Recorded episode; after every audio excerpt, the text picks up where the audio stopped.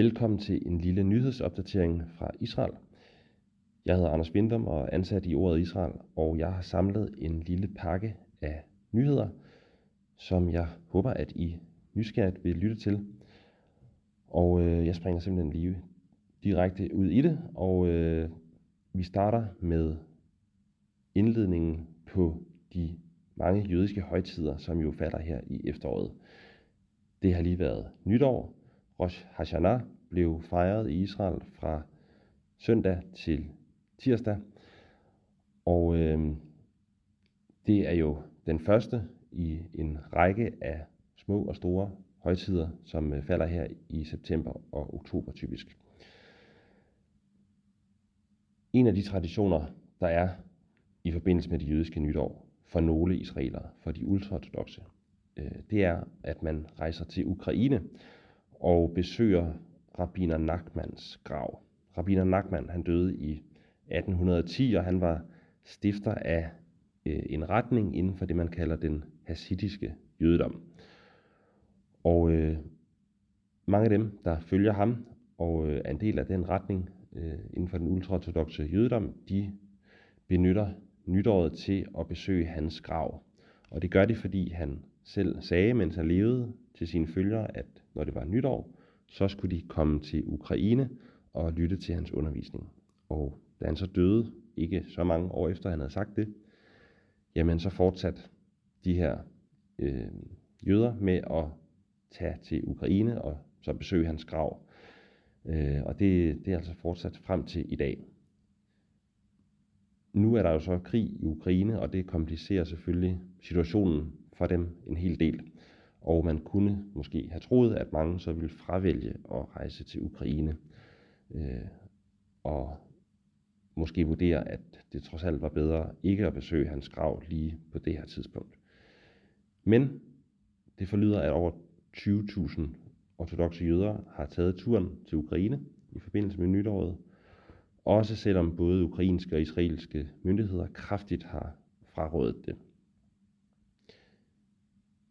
Der går jo ikke direkte fly til Ukraine, heller ikke fra Israel. Øh, så de har været nødt til at tage til nogle af nabolandene, blandt andet Rumænien, og så tage bus eller lignende ind over grænsen for at øh, nå deres mål.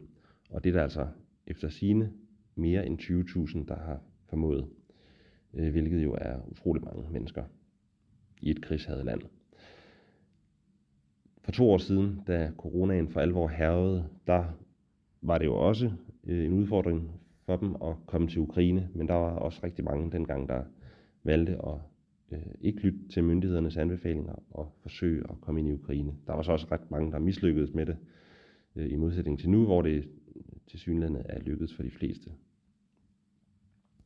Så har nytåret også været præget af en del uro i Jerusalem. Omkring tempelpladsen især har der været sammenstød, og det skyldes jo sådan helt generelt, at der ofte er mere uro under de jødiske højtider.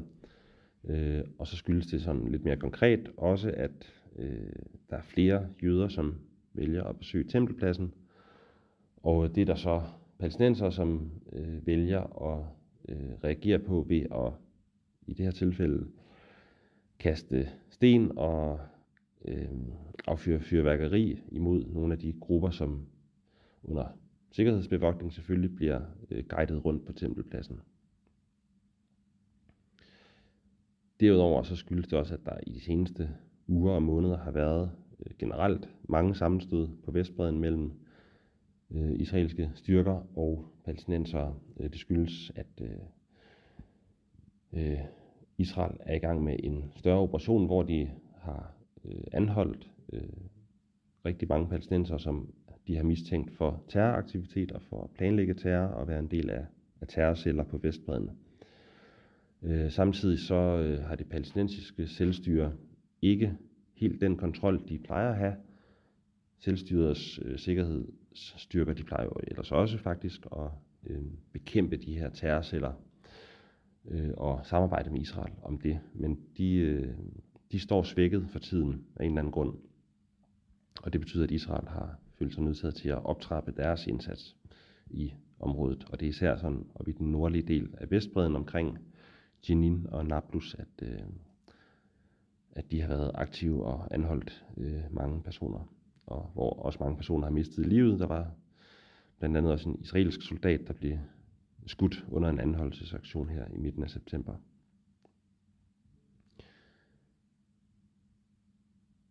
Så øh, vil jeg også sige lidt om, øh, at FN's generalforsamling har været samlet her i New York i september, og øh, der er jo mange forskellige på talerstolen under sådan en generalforsamling. Øh, alt lige fra Irans præsident til Israels premierminister. Irans præsident Ibrahim Raisi han har bragt sig selv i fokus for nylig, da han i et ret sjældent interview, må man sige, som han gav til det amerikanske program 60 Minutes, øh, sagde, at øh, han blev spurgt om, øh, hvorvidt han mente, at holocaust har fundet sted. Og øh, til det svarede han så, at øh, han mente, at der var visse tegn på, at det havde fundet sted. Og øh, det er selvfølgelig en øh, besynderlig måde at svare på. Øh, og øh, for eksempel Israels premierminister Lapid, han øh, responderede på det med at tweete billeder af øh, fra koncentrationslejre og, øh, og skrive i, pan, i citat, øh, citationstegn, visse tegn, øh, som en måde at sige på, at øh, der er en overvældende og overbevisende øh, bevismængde til stede, selvfølgelig for at dokumentere, at holocaust har fundet sted. Reisi, han talte også til forsamlingen, generalforsamlingen, hvor han blandt andet påstod, at Irans atomprogram er fredeligt. Øh, der er stadigvæk ikke indgået en aftale om øh, Irans atomprogram, og det virker mere og mere usandsynligt, at der kommer en ny aftale. Øh, selvom der har været øh, intense forhandlinger de seneste måneder. Yair Lapid holdt også tale. Og her kom han med en lidt øh, overraskende budskab, synes jeg. Øh, han sagde nemlig, at han øh, og regeringen vil øh, tage initiativ til at ligesom kickstarte processen frem mod en tostatsløsning. Det vil altså sige oprettelsen af en palæstinensisk stat, side om side med staten Israel. Lapid sagde også i den forbindelse, at der var et flertal i den israelske befolkning, som bakkede op om, at regeringen tog initiativ til at sætte sådan en proces i gang. Øh, det var der så ganske vist en meningsmåling, der blev offentliggjort få dage efter, som, som modsagde, som nemlig sagde, at hvis man spurgte de jødiske israelere, jamen så er der 30 procent kun, der bakker op om det, mens 60 procent er imod. Øhm, hvorimod hvis man spørger de arabiske israelere, jamen så er der så 60 procent af dem, som bakker op om at sætte den her proces i gang.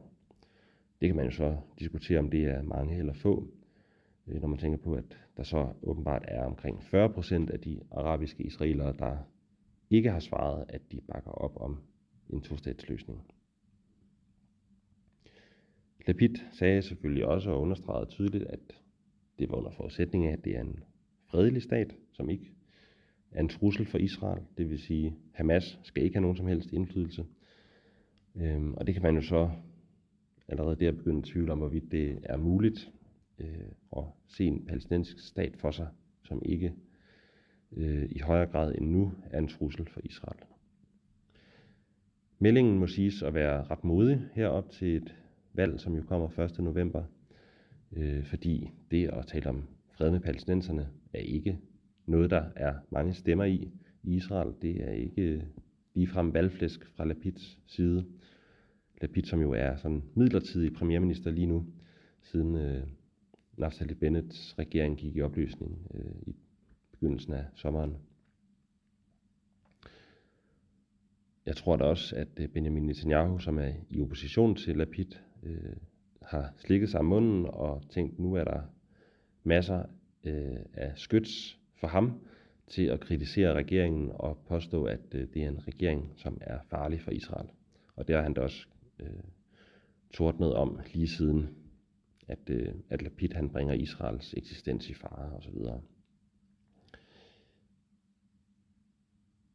Ja, når det gælder valget, så vil jeg ikke sige så meget nu. men Jeg tænker at lave en udsendelse, når vi nærmer os valgdagen, øh, som jo er 1. november. Der er ikke sådan de helt store nyheder lige nu. Meningsmålingerne spår stadigvæk et meget tæt valg. Øh, Netanyahu og hans støttepartier ligger sådan lige omkring de 60 mandater ud af 120. Øhm, så det, øh, det er der, den ligger lige nu, øhm, med et, endnu et meget tæt valg øh, i, i sigte. Ja, ellers så bliver det spændende at følge her de kommende uger, hvordan det går, når de næste jødiske højtider kommer. Der er Yom Kippur, som starter den 4. oktober, når solen går ned, og så kommer løvhyttefesten den 9. oktober, når solen går ned, starter der en, en øh, uge lang øh, løvhyttefest der. Og det er jo som nævnt ofte forbundet med større risiko for uro og terror, og øh, ikke mindst lige nu, hvor der altså i forvejen har været øh, flere sammenstød øh, på Vestbreden især. Så det, øh, det er noget, jeg kommer til at følge med i og skrive om på Rådet Israels hjemmeside de kommende uger, hvordan det spænder af. Forhåbentlig øh, øh, ganske fredeligt, men, øh, men nu må vi jo se, hvordan det ender. Tak fordi I lyttede med, og øh, vi høres ved.